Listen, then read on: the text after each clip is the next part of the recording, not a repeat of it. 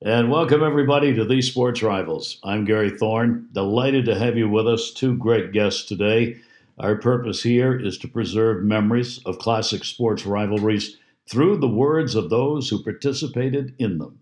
And these are the rivalries that are described from the inside out. Two of the game's all time great pitchers in Major League Baseball history are with us today Jim Palmer and Dennis Eckersley. For Jim, he pitched for the Baltimore Orioles and only the Orioles for 19 years, 1965 through 1984.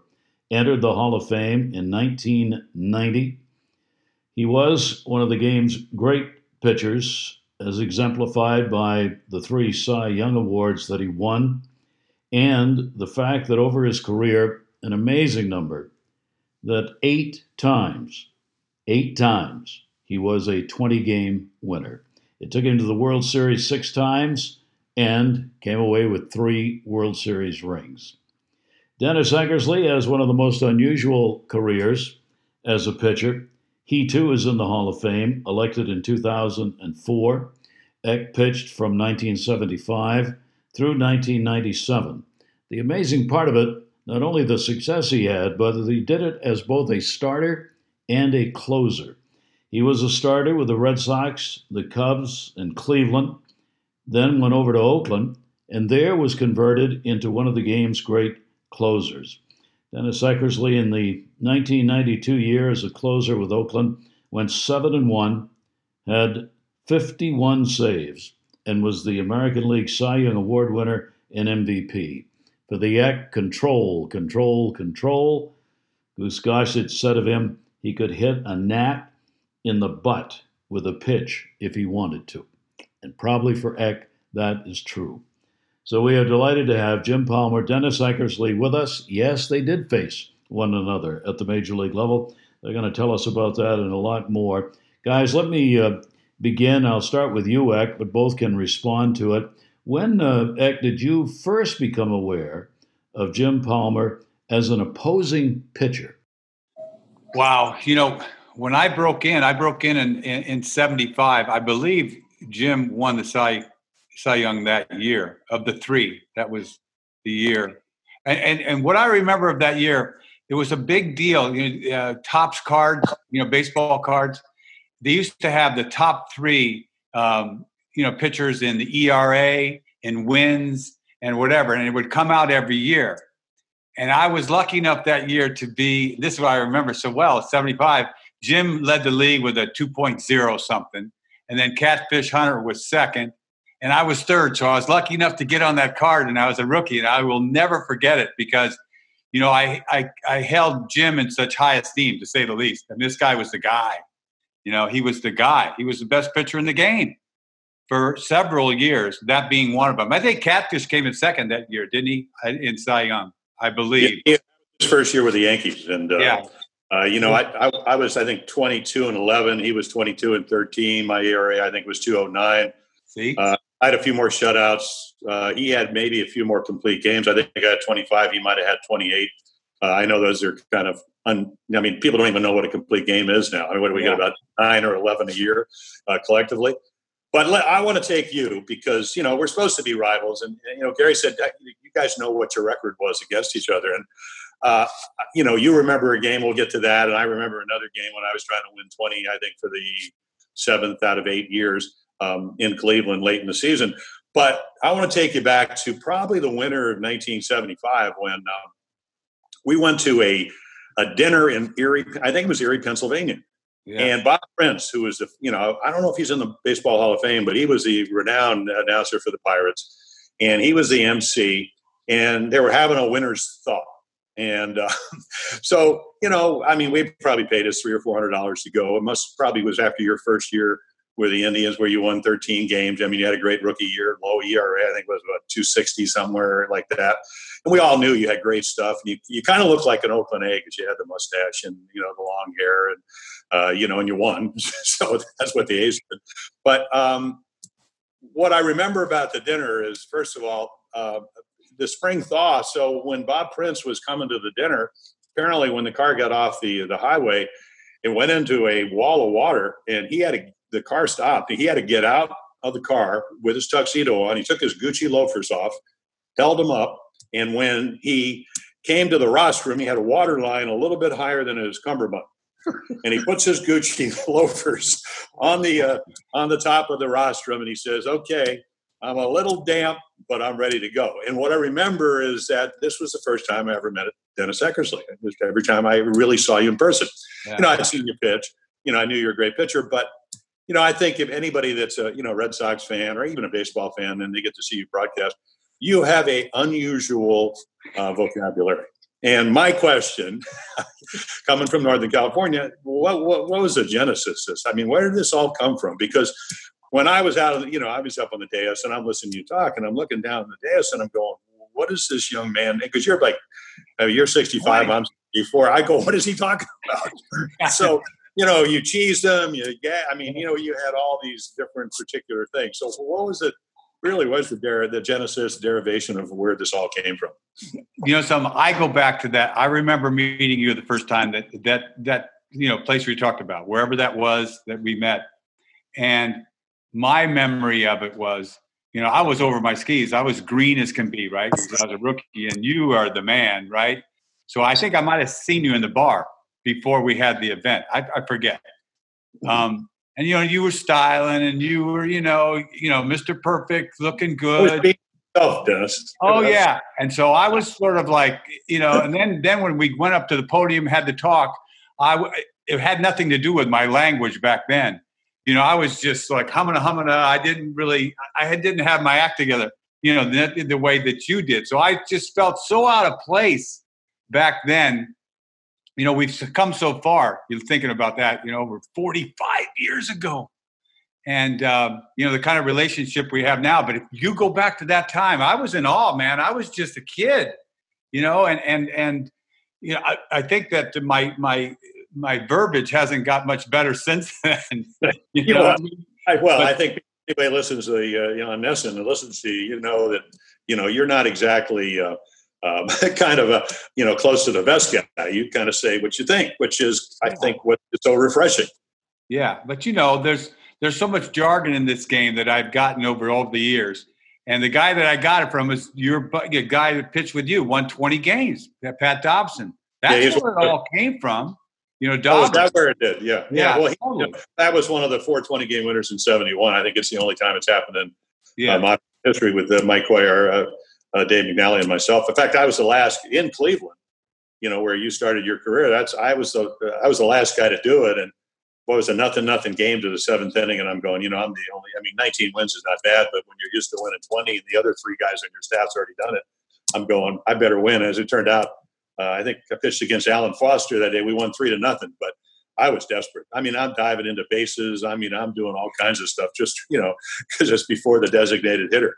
So, so Dauber gave you a lot of the, uh, you know, I mean, uh, the high cheese yeah. and all. Yeah, but you know, some beyond beyond Dauber, it has to go to Jim Palmer. Think about Jim Palmer at, at pitchers at that time. Jim Palmer is the reason why pitchers didn't wear hats. When you come in, when you came into Baltimore, or they came to you, you go look out the outfield during batting practice, and he didn't have a hat on, and all the other guys followed suit, whether it was Flanny, or uh, Martinez or any, they didn't wear hats. And I never wanted to wear a hat either. So that just sort of gave me the opportunity to not wear one. I mean, it was. Well, did, you, so, did, you, have did you have a uh, a hat rule? I, I don't know. We had a lot of rules, you know, stirrups and all that stuff. But it was still cool because I never wanted to wear a hat anyway. So well, you know Earl Weaver's rule. What was that? Want, want to be on the club win, and we, yeah. I don't care what you look like. The only the only, uh, and, well, well, we kind of fast forward to the next year because one of the great games that I ever saw pitched in, in Memorial Stadium was a game you pitched against the Orioles in 1976. And what I remember is that um, it was first year and the only year that Reggie Jackson played for us. You know, he showed up. We traded Mike Torrez and uh, Don Baylor at the end of spring training for Kenny Holtzman. He came right away, and Reggie held out for about five weeks. Uh, he could have signed, I think, 150, 175, 200, 225, 250. and uh, 50,000 for his dad up in Philadelphia. And, and, the Orioles just did not have the foresight to know what free agent was going to be. He would go to New York, 400,000 a year. Uh, he could have been Mr. October wearing an Oriole uniform, which would have even got me into more World Series. But you pitched a game, and uh, Reggie's girlfriend was in town, and he had a black Porsche with uh, MV73 license plate. And they wouldn't let her in the parking lot because she didn't have a parking pass. So after the game, where you just blew him away, I think he had a roller to the fourth time up. He finally made contact after punching out the first three times. Somebody said, uh, well, actually, it was really special. He said, well, you know, they wouldn't let my girlfriend in the parking lot. uh, you know, therefore, I wasn't really trying and all that. But I mean, one of the great games I ever saw pitched was you just, you know, and, you know, Reggie, Hall of Famer with what, 564 home runs. I mean, a bunch of home runs. Um, you just made him look silly. But, uh, but you know, Dauber, you know, going back to Dauber, um, he was one, he, he, was your teammate. I think he won 16 games one of the yeah, years. he did. Another one, another one of your teammates was Gaylord Perry. Yes, was it? Yeah. So let me ask you a question. You know, I know Steve Stone. When Steve Stone played for the Orioles in '79, he won 11 games. Next year, he won 25 games. Was the Cy Young Award winner in, in 1980. So he had come up with the Giants, and I said, "Well, did you ever ask Gaylord about throwing a spitter?" He goes, "Yeah, kid, you got ten thousand dollars." So my question to you is, it's always nice to have an extra pitch if you can. Yes. Did you ever ask Gaylord about maybe throwing a, a spit? I, I just some I did not. You know, I, I Gaylord. Hey, you're a smart guy. Come on, yeah, you're let me, Gaylord was in his own zone then. You know, if you remember right, Frank Robinson was a manager, 75, first black manager, the whole thing. So I was a part of that. And I was in the bullpen at the beginning. So Frank and and Gaylord didn't get along. Remember, Frank said, or Gaylord said, I want to make one dollar more than Frank. And Frank was a you know player manager anyway. So they didn't get along to begin with. So because of the dollar, I mean, I know Frank. I don't know about the dollar, but the fact is, is I finally got a chance to start. But that was that was uh, you know a, a game about in May, so I was in bullpen for quite a while. Anyway, fast forward, I go on a roll and I I, I shut out the A's. At that time, the A's were great, 75. So we get on the plane afterwards, right? And I'm 3 0 with a 0 5. I'm styling, right? And Frank comes up to me on the plane, gives me a ball, said, sign this, Rook, for the stewardess or whatever it was. And I so I signed it and I put the ace it with parentheses and gave it back to Robbie. And Robbie goes, Gaylord, look, look, the kid says he's the ace, you know? Yeah, it was classic. Well, that no wonder me, you know, personified right then. Well, well, but but no wonder he didn't teach you how to throw a spitter. Yeah, uh, I don't think he liked me. because you were good. No, but they he got traded about a month later, so it was a beautiful thing. Well, I'm going to ask you one question. You know, I mean, you know, you went on. I mean, uh, Gary talked about it earlier. I mean, 390 saves and 197 wins. I think about what 190 or whatever as a as a starting pitcher. I mean, probably the best combination. One and a half. How, 100, oh, one and a half? One and a half. Yeah. Okay. Okay. So, okay. Still not bad. But when, when I went to spring training, when, you know, you got, you started when you were 17 playing, I think in Reno, I, I started in 18. I played for Cal Ripken's dad up in uh, Aberdeen, South Dakota. And that spring, you know, a guy drops a fly ball during one of the games and the guy's yelling, the pitcher's yelling at the left fielder, you know, because he's trying to make the club. And, you know, at lunch uh, that, that day they'd go, you know, where so-and-so we don't wear our emotions on our sleeves. We don't yell at our defensive players and whatever. You're, you're about, about as good a guy that I've ever met. But when you, were on, when you were on the mound, you had a different persona. You yeah. did not uh, prescribe or ascribe to the um, I don't wear my emotions on my sleeve. And I don't mean it's a bad thing because obviously, I mean, you know, first ballot Hall of Famer and all that. But and then we were talking uh, probably I guess last winter or something like that. I said, you know, I was watching one of the World Series games, and then you know you get a save, and then you come in, and your I mean your mannerisms. You know, I always accuse you of pointing at people, and you say you only did it a couple of times. But then all of a sudden, they interview after the game, and you're the most calm and collect guy, and all that. So, what actually went on when you were pitching? Because, as you said, I mean, I I always said, hey, never let anybody know what you're feeling. Yeah. You know, a guy hits a, a, home run, not a grand slam because I never threw one of those, but you know, a three run home run, you're not really happy, but take a deep breath. You're not a deep breath type of guy. It didn't at least, or it didn't appear. Well, you know, some it was something that I just it was difficult to control. You know, because I'm I really am an emotional guy, and then I got demonstrative, and it, it, it to me, it's not really who I was, but it, you know how a lot of guys are just not the same once you start you cross the line it's a different story and and it worked for me, Jim. You know what I mean? It just sort of worked for me, and I'm not. I, I've got kind of defensive about it a little bit because I, you know, because you saw, you know, if you know me, it's not really me, you know. Um, but you know, I you got to live with how you acted on the mound, and and you know, like I said, it really wasn't who I was. It's almost, it was almost a, um, I don't know, I wasn't. You know, people hide behind it. It's a confidence thing. You don't want to let people know what you're really feeling. You know, so there's a little fear behind it you know and it's and it like i said it worked for me. It, it just made it is part of my whole persona. Yeah um, i think a lot of people say well we you know i think most professional athletes have the fear of failing. Yeah. Don't always fail i mean you're failing in front of people. People are commentating especially if it's a world series on your failure or your success. I mean there's both sides of that coin. But um, I, I was I mean, and again, it's just kind of the way that you know we were taught in the organization, and I'm not meaning it as a negative, but um, you know, the one thing I always kind of wondered about because I, I, got four saves, you had 390. I mean, that's it in my career. I mean, I got one when I was a, a rookie where I pitched the last four innings, so I got a save in 1965 when I was kind of a spot starter. It, Earl Weaver brought me in um, after the All Star game to face Sal Bando with the bases loaded, and then had the nerve. I was just warming up for my next start next thing I know, I'm in the game. He had the nerve to tell me the bases were loaded. Like I didn't know that with, you know, one out in the ninth inning. And I, you know, he had a, a double play ball. I mean, kind of a, not a screaming line drive, but a nice skidding one hopper uh, for a double play. What, what motivated you as a closer? I mean, you know, I, I've heard people say it's faith or it's fear or is it competence or the fact that, you know, your team's got a lead after eight game, eight yeah. innings. You don't want to, what, what was, what was it for you?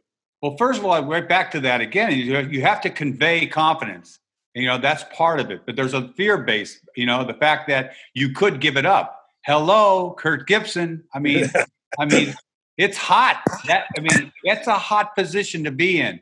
And you know, I've I've eaten crow galore. Believe me, I've I've blown a lot of saves and a lot of big ones, and it hurts. And so, you know, it, it, you know, you get that big save and it, it's fleeting. You know, you walk off the field and Yahoo, you better enjoy it because tomorrow's another one, you know? So maybe you're over the top sometimes, but if you were feeling what I was feeling, not everybody's the same. We're not all robots. When you're feeling it, man, I show it, you know? And um, it, guys take it the wrong way sometimes. Get over yourself. You know what I'm saying? Dwight Evans used to get pissed at me all the time. I said, don't flatter yourself, pal. You're just another out. It just happened to be a big one. You know? This is when this is when you when you won 20 games with the Red Sox, or when, when your teammate, or when you were getting them out. When I was getting them out because he just he was pissed at me all the time. Yeah. Uh, but well. yeah, well, let me let me get you back to something yeah. at the beginning, please, because you both started on the matchups and Jim said he had a story, and I think Dennis did too, about match pitching against one another. Can you take us back there? Let me want me to do it, Jim. Let me do my side, and you can do yours because I, mean, I know where you're going. It was a, it was a, meaningless game. The game. Yeah, for me, but maybe more for you. But this oh. is the end of the season of '77, right? I believe at the time I might have been 13 and 12, whatever it was, and you had a lot more wins trying to get your 20 wins again just to stay in shape. And I happened to match up with you, and we had a nice game going on one to one, right? Going into the eighth, I believe. One to one going to the eighth, bottom of the eighth. We get the base. Now, this is this whole story is based on the fact that Jim has never given up a grand slam. Hello, okay? We got the bases drunk, bottom of the eighth. Rico Carty's the hitter. Oh well, no, let's go through the whole line. You wanna? You know, bases loaded. Yeah. Now I, I only have two more starts. I have this start, and you know, you've already struck out about twelve. I think I yeah. had three strikeouts. I wasn't right. about. I wasn't trying to. I hadn't pointed my finger at anybody. I pointed were, twelve times. You were dealing. You were dealing. And I get. I think there's a uh, Paul Dade might hit a single. There's a bunt. The sensei falls down. Another bunt. I fall down because the football, the field in Cleveland was not the best. They'd already played football on it. Now the bases are loaded. We got Bruce Bochte coming up, who had hit what 300 like four years in a row. Somehow, and I'm thinking, and then Andy Thornton, uh, Andre Thornton, and then Rico Carty, who two years earlier had hit 366 and won the National League batting title. And I'm thinking, number one, how am I going to get out of this? Without so giving up a slam.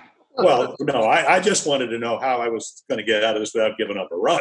Because right. you were, I mean, like I said, you, you had outpitched me to that point, even though it's 1 1. So Bochte swings at like a the fifth high fastball, two and two. He strikes out. Throw fastball up and into Thornton. He pops it up, and I go, "Ooh, this might be really good." So Rico Carty comes to the plate. Now Rico used to talk to you.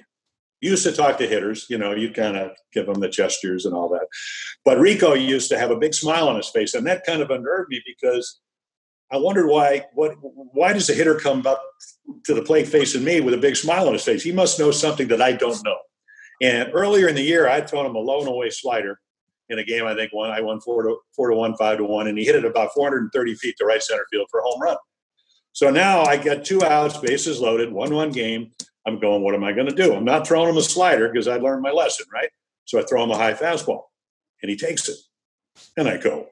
He always swings at that pitch. Ball one. Take a deep breath. Throw him another high fastball. He takes that pitch. Now it's two and zero. Now I'm going. Uh oh now, I'm going to let you go right from there. It's 2 and 0. You got to be thinking, uh oh, you know, you're on the bench thinking, Carty, I mean, something good's going to happen. I said, this lucky bastard's going to get out of this bases loaded jam, is what I'm thinking, right?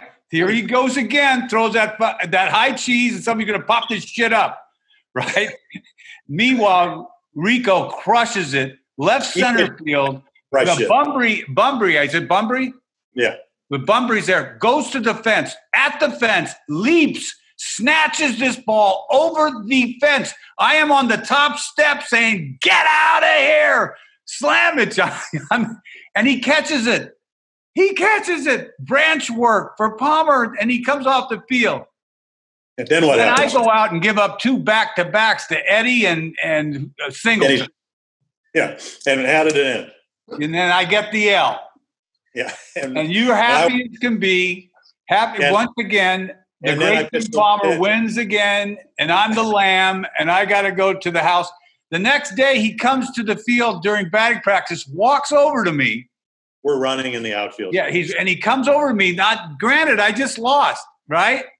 And he comes over to me and said, "Hey, I just want to give you some advice, kid."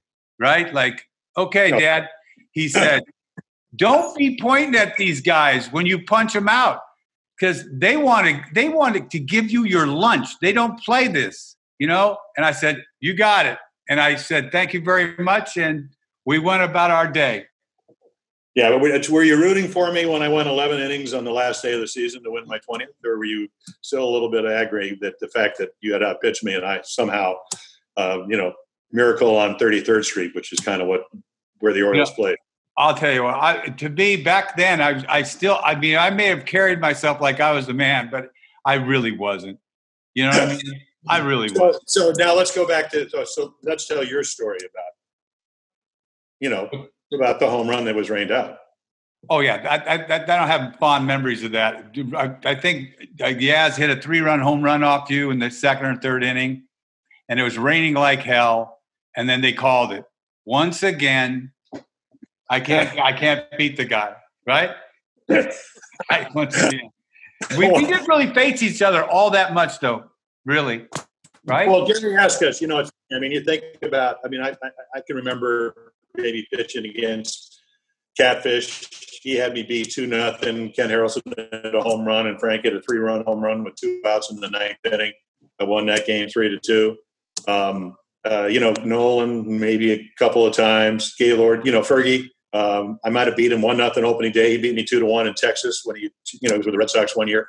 You know, a lot of times, you know, I think the, the one common denominator when you pitch against guys like you when you were starting, or Gaylord or Nolan, or you know, I mean, if you're in the National League, Carlton or Fergie when he came to the American League, is that you know you can't pitch poorly. When I mean, you better be on, you better have have your A game, or you know, you're not going to luck out. You're not, you know, you're not going to get one of those five and a third innings and uh, you know, Eckersley gave up seven runs, and you somehow got five and a third inning, 16 outs, and you're going to get a win. Uh-uh, wasn't going to work that way.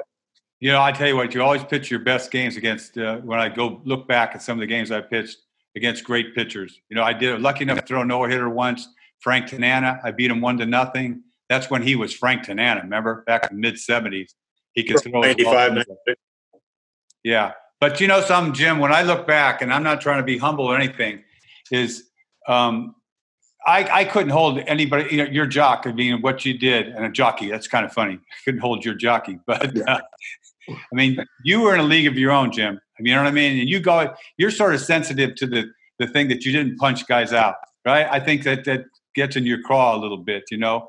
But you're probably one of the, I mean, I'm not trying to blow your horn here, but you're probably one of the greatest five pitchers that ever pitched in this game. So it's hard for me to even compare myself to you talking about starting pitching back in the day because you were uh, one of a kind, without a doubt. And uh, that goes, uh, you know, a lot of people don't remember, you know, the, how great that you really were. You see what's happening. Well, I played, on, on really good teams and a lot of great staffs. Uh, you know, I had Robin Roberts when I was 19. He was twice my age. You know, he had about 270 wins he told me about fastball command. You know, you got a great fastball. Hope you understand that. Curveball you can throw for a ball, one you can throw for a strike, maybe a third pitch. Did you have a guy that when you were coming up you know maybe was your uh, mentor? You know, as far as pitching. And I know it wasn't Frank Robinson because you know Frank was a hitter. Yeah, he hated pitchers, didn't he? He hated pitchers.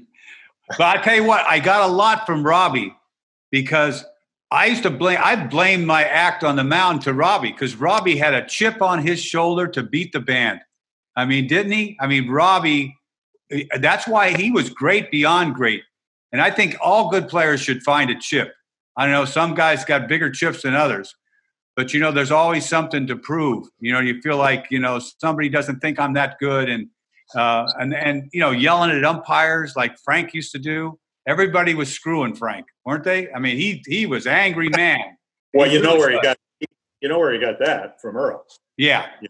I mean, you know, you know, we were we Earl wouldn't wear his glasses, so he couldn't really see what was going on. But if the scoreboard, he'd say, "What's the score?" and somebody would say, "Well, they're ahead," and he would get a little bit upset. Yeah. and then you'd get thrown out or something like that. But I'm sure you talked about Robin Roberts. For me, I, there wasn't anybody in particular, to be honest with you. You know what I mean? Uh, I wish I had one guy. You know, I had Dave Duncan well, late in my career, but that was way after the fact. You know. Yeah. Well, I mean, I played on. I mean, you could certainly the, the Indians when you first came to them when you were what twenty. You know, yeah. I got to the Orioles when I was you were there twenty. You didn't have bad players, but you know, I was on a team that was winning ninety four games and 109, 108, 101. Yeah, things were. I, I played on a better ball club probably better. Yeah, you're right. Too. Yeah, I took to get to the Red Sox to get me some runs. You know what I'm saying? You told me once you learned. You know, I, I, I used to go to Fenway, and you talked about fear motivating you as a closer. Fear motivated motivated motivated me when I went to Fenway Park because you know you always felt like the the wall was brushing the back of your rear end because you know the green monster was so close. But you told me you had Freddie Lynn in center, you had uh, uh, you had Dwight Evans in in right field with his what eight or nine gold gloves, and you learned how to pitch the lefties using your changeup and yeah. using the bigger part of the ballpark. Yeah, you know some Jim. You know when I look back, I was a two pitch pitcher. You know, I, and just change speeds on my breaking ball and try to sink my fastball, and then I used to think I had high cheese. I thought I could bring it. You know what I mean? And and the, I got the, probably the biggest problems in my career, and it never stopped because I was always a velocity guy. You know what I'm saying? And it's like, God, if I felt like I was bringing it, um, and I thought, man, when I was younger, I was throwing 95. Who knows how fast you threw, really? But I don't know. I was always a velocity guy, and I wish I had learned earlier that you know. And then I could paint a little bit too. you, a little, a little. Yeah. I mean, I look back at your numbers. Uh, you know, your first year in the minor leagues. I mean, I walked 130 and 129 innings, went to instructional league, and then worked on my windup. And next year, I was in the big leagues because I kind of had to stay there. Only your first year, you had almost maybe I think a walk every two innings. Yeah. But other than that, I mean, it, you're you're you're control with maybe uh, one backdoor slider that didn't quite get to where you wanted it to be was Just impeccable. One. Yeah, just one. yeah. It should happen to be in game one of the 88 World Series. You know, it's funny about that game. You know, I, I mean, you've owned that about as well as anybody, but, you know, people always say, well, what was your most, uh, and, and this is kind of interesting because you were on this team. The 77 All Star game is like 102 degrees in Yankee Stadium. And, you know, we are wearing the white shoes and all that. you know, Yaz is playing center because we don't, you know, I think whoever's playing the center fielder is hurt with, and he's got a sprained ankle. Not that it mattered because the way I pitch. But Bob Fishel, who was Lee MacPhail, who was president of the American League, said, you know, can't have what happened last year. I said, what's that? He said, you need to be ready to pitch it at, by 815, 820. So I, Jeff Torborg warmed me up. I didn't have great stuff. I already had about 185 innings at the All Star break. You know, that's the, kind of what we did back then. And so I, I go, I come in, I'm sitting there, and I'm sitting there. The game starts at 8:45. Joe Morgan, who got into the Hall of Fame the, the year I did, you know, MVP twice. I go three and two on, on him, and I said, if I walk him, he's going to steal second. If he feels good, which is an all-star game, throw him. You know, I don't have again. I didn't have good stuff, and when you have a tendency of not having good stuff, you overthrow, especially in an all-star game. Throw a backup slider to Luzinski. He check swings it into the right field seats. It's two to nothing. Now, and then in this second inning, I hang a real, you know, the, the room service slider, and Garvey hits it into the bullpen. So it's four nothing. And Billy Martin comes finally comes out, and I said, Billy, where, where have you been? He goes, Well, I didn't want to embarrass you. And I said, Billy, leaving me out here has embarrassed me. But I have a question. You were huh. on that team, and where were you when I needed you? you know, so that was one of the most nervous I've ever been. This is the 77 All Star game at Yankee Stadium. Okay, I'm 22 years old. I, I think I would, you know, had talked to you before the game, but the day before when we got to practice, Billy Martin was the manager, and Billy told me this is when they tell you, "Hey, Eck, you got the second three innings. We should go three innings. Remember a starter? You follow Palmer." I, I had to go home. I said, "Oh my God, I got to pitch the second three innings." Yeah, I was, made you look good though, didn't it? Yeah, and then you got your lunch in the first inning, and Kearney had to get warmed up. Jim Kern, I remember. But you know, that's how. Yeah, that's, that's how proud. That, that's how proud Jim Palmer is. He he has a bad outing, one outing, you know, and it stays with him 50 years later, right? well, you know what? Well, okay, because that following the game of the week, I pitch against Gaylord. Okay. So I go 11 innings, nothing to nothing. He pitches the first nine. Nobody. Uh, well, I mean, game of the week on NBC, so somebody sees it, but not as many people as saw me throw the three home runs in the All Star game. And the irony is, I had never given up a run in an All Star game. I had pitched against Seaver in 70, you know, three scoreless innings. Pitched, started the game in, in, in Atlanta when Gaylord uh, said to Mickey Lolich and myself, because we were going to pitch the bulk of the game, he said, you know, somebody's going to have to let Hank Aaron hit a home run. I said, Gaylord, he's got 697 home runs he you don't have to let him hit home runs. he hit a home run off. He hit a, he hit a home run off Gaylord in that game. Not that yeah. he let him; it was a dream shot, but that was Hank Aaron. And then uh, you know I pitched in the uh, the game in um, in Detroit when every all the Hall of Famers hit the home run and Reggie hit it up on the transformer. I right. relieved Vida Blue. I never gave up. Never gave up a run. Must have been Billy Martin. I'm blaming it on Billy. I'll tell you what, you know, Jim, you know, the kind of career you had, you can't look back at that many bad games, but you know, when it's over said and done, you know, this is a very humbling experience. You know, not even though you're a Hall of Famer. I mean, I gave up a lot of big home runs. You know, whether it's a Kirk Gibson one, Alomar, we don't want to get into it. But anyway, when it's over said and done, I've given up given up over 350 jacks now. So I have swallowed a lot. You know what I mean? So when I start when I start pointing at people, you know, it's okay. They got me, I get them. That's it. Right? Seriously. Well, you're right. Some of us just did it a little manner. Again, I'm not being judgmental. I mean, I, I'd love to see you deal. I mean, you know, I mean, it's it's it's great. I wanted to get the guys out, but I, I didn't want to embarrass them. Even though I think that if guys trotted around the bases and pointed and did all the stuff they do now, I had 34 guys in almost 4,000 innings, 3,948 Nothing. innings. Yeah. That number, that number, that number would have gone up a little bit. Yeah. You can't have guys pointing and gesturing and doing all that kind of stuff. It's just, you know, you don't try to hurt him. You just hit him in the kneecap. And, and, you know, and oh, oh there's an accident. Yeah. hey, okay, let, me ask, let, let, me ask both of you this. This is from a fan, and that's me. Uh, Jim, when Eck was put in the bullpen, when Tony La Russa and Dave Duncan decided that he was going to become a closer, what what did you think about that? as a pitcher? Well, you know, I mean, he, you know, I, it's funny if if you look at the the numbers. I was kind of wondering, you know, because you get traded to the Cubs, you had a couple good years, and the, the, the year before, what it was, I think eighty six, you're six and eleven with a very high ERA.